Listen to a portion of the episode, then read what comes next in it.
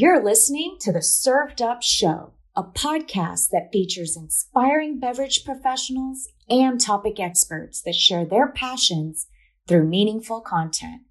Your hostesses, Bridget Albert, is best known as the Market Fresh Mixologist, an industry mentor with over 25 years of experience. And I'm Julie Milroy, best known for my passion for leading change and helping others grow in their careers. Grab a cocktail and sit back. Let's learn how we can make a positive impact in our industry.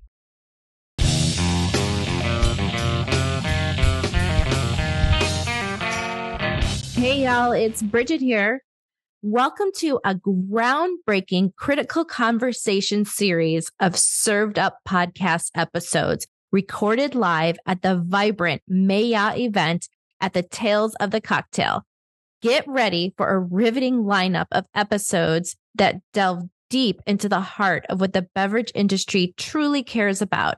From sipping on powerful discussions about diversity, equity, and belonging to raising a glass to conversations about the oppressive shadow of censorship and even toasting to the importance of cherishing the elders of the LGBTQ plus community, and so much more. We're here to uncork critical conversations that will leave you inspired, informed, and ready for action.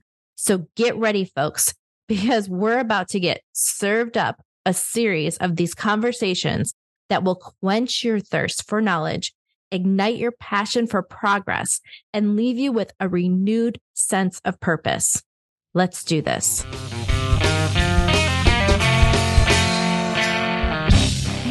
It's Bridget here. Get ready for a served up episode that's going to immerse you in a conversation that's about fostering a culture of well being, compassion, and balance. Laura Louise Green is the founder of Healthy Pour and is a guiding light around mental clarity and the beverage industry and health and wellness that is absolutely revolutionary. She empowers individuals to take care of themselves while taking care of others.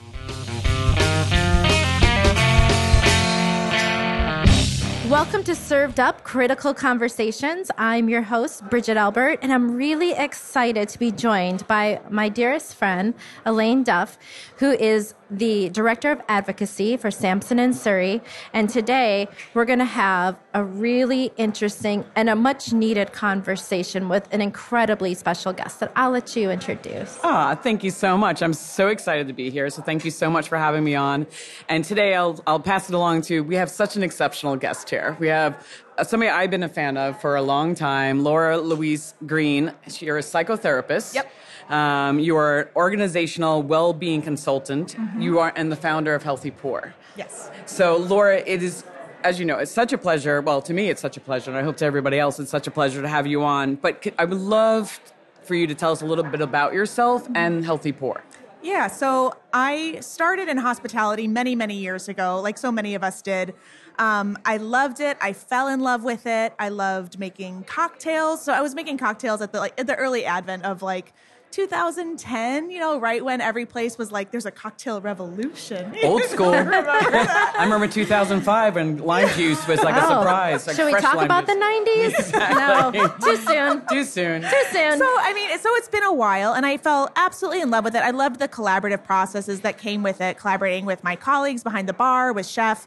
Um, I found, though, that as much as I loved it, it was kind of ruining my life you know, like I was out late every night. I was spending all my money. This was pre Uber, so I was spending like twenty five dollars on taxi cabs Ouch. to yeah to and from work every day, just because I was out so late and then sleeping in and had to, what all all that kind of stuff. Anyway. I went back to school then to become a therapist because I was like, as much as I love hospitality, and as much as I want to keep doing this work, I don't really see a future for me. Like, I kind of couldn't envision my life past 40 which wow. was scary, you know, yeah. for me. It wasn't like, oh no, what am I going to do? I was like, I can't imagine, like, I'm putting myself in these really high risk situations. So I studied to become a psychotherapist with every intention of leaving the industry. But as I was studying over those four years, my career in beverage started accelerating. I started managing programs, I started managing multiple programs at the same time. And I hit this point that I was like, what what am I going to do? I think we've all been there. You know, like, I really love this. And I also kind of was kicking myself thinking, gosh, there's there are such wonderful careers available to us in this industry, but we don't why didn't I see it then? So I had all of these questions of like, why do we behave like this? Why am I out drinking so late? Why did I not see so much potential in the industry for my career that I didn't just have to be a bar owner? You know, I saw a very narrow path of what my life could be like when there was so much more. So I started focusing my clinical work on hospitality and looked my research especially of like why are we behaving like this? What is going on here? And from that came Healthy Pour. So I started providing seminars to the community. I started writing. I started talking about uh, Anthony Bourdain had just died, so I was talking about like suicide and depression and those kinds of things. Um, our relationship with alcohol, and then over time, that evolved into a full consultancy where I work with organizations in particular to help them improve the workspace and working environments so that the organization isn't necessarily responsible for an individual's mental health, but it's responsible for ensuring that someone is able to thrive as the result of their workplace. Yes. That the workplace is not spitting them up and chewing no chewing them up and spitting them out. It's more like how can we get it so that people come to work and leave better than they started. Absolutely. You know, that's really fantastic. Mental health and well being are incredibly important topics, especially in this really fast paced industry that we're in. Can you elaborate really on the significance of mental health in the workplace? Yes. So, I mean, work, we spend a lot of time at work and we attach a lot of our identities to work, a lot of being social creatures. Human beings are incredibly social creatures, and we invest a lot of our understanding of our self esteem, our self worth, our capability, which is all tied to our mental health and well being, into how much we are able to commun- contribute to our community and our society as a whole. So work starts to play this really big role in our identities and our overall mental health because we want to be able to contribute in whatever way that we can. In a capitalist society, it looks like work, unfortunately, but it is kind of what it is at this point. So work the way that work contributes to our mental health and well-being, it takes a whole monster within us. It's you know it it really shapes how we understand the world around us. Um, we can de- we can definitely talk about the ways that you know when people are well at work, they are able to be more productive. They're able to be more um, innovative and creative. They work better with others. But what happens in the workplace also serves our entire communities as a whole. So when we look at work and well being, like, okay, I'll give the example of when I was a therapist, like a practicing therapist. I had people for one hour a week and I could help them build skills in that one hour, but then they went off to the world and they lived in the world that they were in. And I saw that it was so much about the social environment that they were a part of. And much of that was the workplace.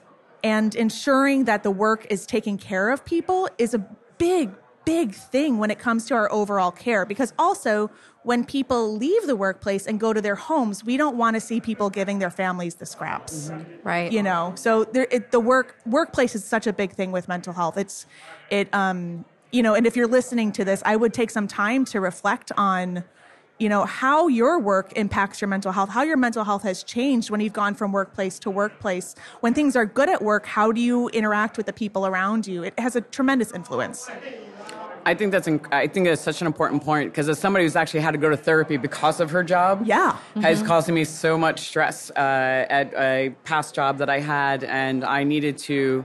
Uh, actually, see a therapist to find tactics to deal mm-hmm. with the mm-hmm. stress. I was thinking about going on drugs yeah. Uh, my husband had step in. He's like, "You should quit your job before you need to take medicine so that you can go to work every day." And I was like, "That is a valid point." Yeah. Um, so, how many? Uh, just going back to what you were talking to me before, how many organizations are enough organizations doing this yet? Like seeking oh, you out? No, no, people are not. Um, a lot of what I see a lot is people are very excited that this work is happening, but it's people are kind of holding back and working with me because they think it's other people's work to do. Mm. And I think that, you know, like, oh, it's so good what you do with the community. It's so it's so great that you're working with these organizations. Most of the people I work with have already kind of passed that threshold of we're doing good work already and we want to do better work. I want to see more people working with me who are like a little bit problematic. You know, I want to work with the groups that like really need the help. And those are the ones that I think are in this uh, sort of self denial phase of like, you know, we don't need to do that. This is for everybody else to do. But we see that a lot, right? We see that in, you know, a lot of people are sober curious now. People are happy that like there are more NA beverages, but they're not imbibing in them necessarily when they probably should be. Yeah. You know, so it's at that funny place I mean, we can look at the behavioral stages of change in this context. It's very much in contemplation and pre contemplation. People are glad that it exists, they know that it exists, but they're not quite ready to take the leap. And it's not, I mean, it's hard work, but it's really not scary work. Like, Well, healthy- speak about that. What are some practical strategies or tactics that somebody could take a walk away today and be like, okay, in our workplace, we're going to put these into practice so that mm-hmm. my team is happy. So the first thing with healthy pour, and this might surprise people because you know my background is as a psychotherapist, and I'm doing another degree in organizational psychology right now um, because I just love school and hate money. So um, it's great, I love it. Um, but the first thing we look at is like, what are your actual systems there? It's do you have an onboarding process? What does your recruitment look like? What do your applications look like? What are the job descri- Do you have job descriptions? Do you have an onboarding process? Um, what kind of stay interviews are you offering? What kind of, of one-on-one feedback are you providing? So what are your systems of feedback in the workplace? So when we look at mental well-being, first thing we're looking for is structure. Like, is there actually structure there? It is so stressful to work for a place that like I okay, I was recruit I was hired for this place and on my first day they were like, "We don't really have a training program for you. We're just kind of going to grease you up and throw you to the pigs." Wow. And this was like a big organization. Hmm. And the stress, and at first I was like, oh, hell yeah, let's go. I'm going to crush it. But the stress that amassed over the years, I never knew if I was doing a good job because I never had no met- I had never had any metrics of success. Um, I had my goals were really unclear. So then I'm just floundering, just trying to do a better and better job because I wasn't getting feedback, good or bad. You know, so putting systems of feedback in place, structure, making sure you are meeting with people one on one, creating career development pathways, and that's a lot. There's a lot of potential with brands working directly with hospitality centered organizations to provide that career development. If if bars and restaurants and hotels can't necessarily afford it, there's a lot of potential there, and there's a lot of great outcomes that come with providing that career development and training and stuff. Um, loads of data on that. It's really interesting. But before, like you said, before we get to the drugs, even though drugs are, you know, brain drugs can be really helpful, just to, you know, Yeah. just to say. But before we get to training managers and how to manage crisis, which we do want to get to eventually with these organizations, first we just got to see like, do you have an onboarding process? You know, so very, very basic work first. And then we can start building leadership skills within organizations, start doing training, start to create um, relationships with the local. Um, the local community psychotherapy group so that if something happens in the organization that's an easy an easy pathway to providing help you know we can get to that point but first just like create a system of feedback you know those basic things yeah. No, Yeah, I think that's, sure. that's amazing. That's really important stuff. Yeah, and thank you, thank you for those excellent um, strategies because it, it is really important to create that environment where everyone feels safe, Yeah. and feels comfortable. And you know that does come sometimes with discussing mental health, and it's not all the systems are always there to support those discussions. They can be very scary to, to do. So let's talk about the impact of work related stress on mental well being. And how do organizations effectively address the stress and manage stress levels? Yeah. So stress is one of my um my when I look at like my research systems, it's um one of the main ones is socio-emotional stress. So like the stress that comes with being part of a group, the natural stress that comes with being part of a group. Um, but when we look at the workplace in relation to that, again, first, it's like the same thing as looking at systems. It's identifying what is stressing people out that doesn't have to be there. So very basic stuff like is there enough glassware? You know is are we staffed? Are people making enough money to be able to survive or are they having stress around being able to pay rent or to feed their kids and stuff like that? So what are the things that we can address stress wise that are rather you know um, tangible to change? Before we get to the stuff that's maybe a little bit more uncomfortable or scary like are we putting the schedule out two weeks ahead of time? Or is it out like three days before you're so you can't plan your life you don't know when you're going grocery shopping those kinds of things. So very much looking at removing stressors first. Then when we look at coping and managing with stress that becomes looking more at the entire system as a whole. So like the individual's life and like what is stressing them out. And we could talk there is a di- there is a dynamic of like people are bringing in their own stress, mm-hmm. which oh yeah, is, sure, you yeah, know that's a nat- that's a natural thing, right? And in this industry, we find that people are a little bit more stressed out. There is a little bit more just like emotional dysregulation happening, mm-hmm. so they're not able to manage their stress as easily. So that's definitely there. Um, but if leaders can show and model themselves dealing with their stress so, like coping effectively, not coping with alcohol, coping in a way that's active and problem solving, talking through things, um, reshaping how we address conflict is a really great way to help manage and address our stress instead of like pointing fingers and blaming, seeing conflict as there's a problem that is conflicting and we need to solve the problem, not solve the person. Mm-hmm. Um, different things like that you know, we can obviously use more stress relief and nervous system tactics like taking six deep breaths in the walk in, or I really like, um, or screaming in there, or crying, depending on your day. Um, but another one I really like is like when I wash my hands in the sink, I'll just shake my hands vigorously and just to get all the extra energy out because stress builds energy. Um, it's the same way that like my dog will, you know, shake his stress off. Like we are the same, me and my dog and all humans. Um, so, you know, things like that. But there is a difference between regulating our nervous system, which is getting that energy out, and addressing stressors overall. So it depends on the moment of like how are we addressing the stress and then of course the interpersonal stress that comes with conflict and not being seen or not feeling like we belong or those kinds of things. They all have different kinds of interventions.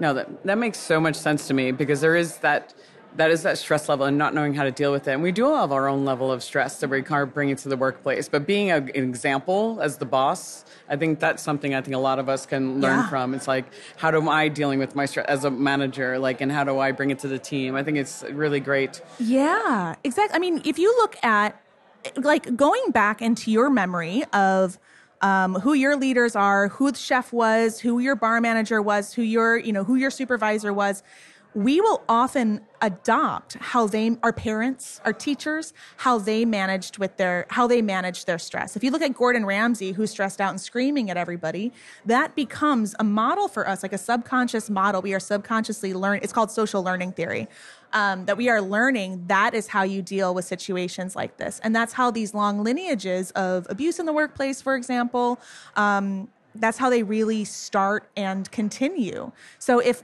leaders can like sort of break that cycle, that like workplace generational cycle, if you will, and manage and show ourselves managing our stress differently, people will use that as the model and then adopt that. So it's so important. No, and, and that makes so much sense. And also the fact that leadership has such an important role to kind of like setting the, you know, what is the benchmark for mental health mm-hmm. workplace right so for yourself how much i mean it sounds like also empathy has a lot to to do with it like empathy to employees and giving them a place to be able to vent is there a fine line between empathy and being too much of a coddler yeah i look i i turn more to compassion which, which empathy is a part of in compassion, we understand why someone's behaving how they are. We can see their perspective. We can see all the pieces coming together, but there's also an element of accountability and compassion to be like, yes, I see why this is happening, but it was still not okay that you yelled at that person or that you went off on that guest or whatever. Like, I can see why this happened and we can problem solve that, but we also have to acknowledge that that kind of behavior or whatever is not it you know so i i really like leading leaning into com, leading into compassion more if we only rely on our empathy it becomes hard it, it becomes hard to be actionable mm. with that and you know i remember when i was studying to be a therapist and managing people it was a hard line to be like, oh, I see why this is. I can. It's like the Matrix, right? You see all like the zeros and ones, and you're like, I see how this is happening. Oh my gosh, you know. And I want to protect people, but at the same time, we do have to change behavior at the end of the day, and we can protect people while changing behavior so that the group at large is healthier. Um, I, what I see a lot of leaders run into is not knowing where the boundary is of where they should help and where they should hand stuff off. Um, I always, this is why I think it's so important too to understand what benefits are available in the workplace and make a relationship with a local counseling agency or have an EAP program, an employee assistance program, so that if somebody comes to you with a problem that's outside of your scope, just say, I hear you, I see you, here's some resources. I will call you with them right now if you want you know, and hand that off. As a man, as a restaurant manager, as a beverage manager, you're not there to manage anyone's mental health, but you are there to ensure that the workplace is not harming their mental health. Those are different things. Right. That makes a lot of sense. It makes perfect sense. How do you define well being? You know, just being well. And what are practical ways individuals can really prioritize their health in their lives? Yeah, this is. I mean, I I love this question because well-being is a um, highly argued word in the academic community. A lot of a lot of um, definitions say that it's about happiness and the ability to be happy. And I hate that because, like, as part of the human experience, we are so much more than happy. You know, we are a whole array of emotions, and all those emotions are there for us to navigate what it's like to be alive. Like, when we are enraged, that serves us that serves us in a certain way. When we are like depressed, that serves us in a certain way, you know. So when I think about well being and the definitions that I tend to lean to, it's more about thriving and having the ability to thrive and having the ability to grow um, within our current environment and circumstance. So we're looking at emotional well being, mental well being, financial well being is a huge one, social well being. Um, all of these things kind of play into one another. And again, when you're listening to this, think about like, are there areas of my life that are sort of like dragging me down a little bit? Like, if my relationships are good, I'm taking care of myself, all of this stuff, but like financially, I can't keep up, and it's really bringing me into a hole.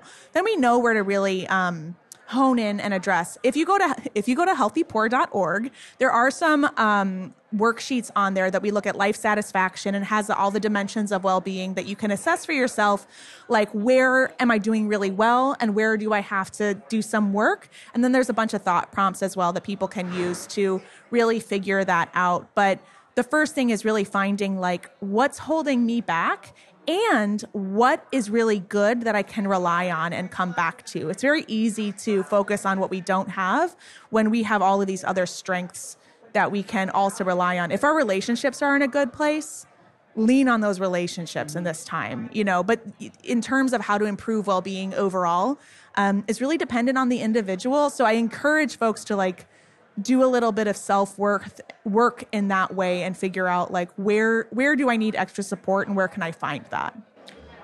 I love that. That's great because I will find, you know, I'm sure you've seen this as well. It's like you can go through that list, and it's nice to have a few strengths and like to rely back on and say, mm-hmm. Oh, at least I have these. Because if you might have something that is, you know, it's dragging you down and you've been burying your head in the sand, or that could just be me. Uh, but knowing you have those other things to remind yourself, like, my life is not so bad. Like, I have all these other things. I just had this one problem and I should address it. So I love that advice. You know what else I'll say about that is when I do surveys and stuff like engagement surveys, overall well-being surveys with organizations that we look at metrics like employee engagement and psychological safety, career development. So we have all these different constructs and you know metrics that we look at. There's usually just one or two things that are down in the dumps, and everything else is really high. And it's always a fascinating thing to me because I'll go back to leadership and ownership and say, overall, you're doing really well. If it, people are just feeling a certain kind of way because of this one thing, it's like a keystone. And so it's the same way with us, but it's a trend that when you have just that one thing that's kind of faltering, it brings everything down. So do not if you if you feel like things are spiraling, it's usually just like one or two things, you know, that can be that can be addressed. Like looking at the bigger picture can be really helpful. No, that's that's such great advice. I was going to say, and we wanted to talk about a little bit the current challenging being faced today. So obviously, you know, we just came off a traumatic, you know, pandemic. Yes. Um, how has a pandemic impact, impacted our mental health, and what can we do to cope with these challenges? So, pandemic, I mean, obviously was the nightmare of all nightmares. Um, what I'm seeing in terms of like the sort of aftershocks of the pandemic is that industry at large has a lot of trauma. So uh, the other area of, within the socio-emotional stress that I do in my research, I look a lot at developmental trauma, so like childhood trauma, um, social trauma, you know, racial trauma, socioeconomic trauma, that kind of stuff that might change how we um, engage with the world around us or understand our stress or understand our social relationships around us.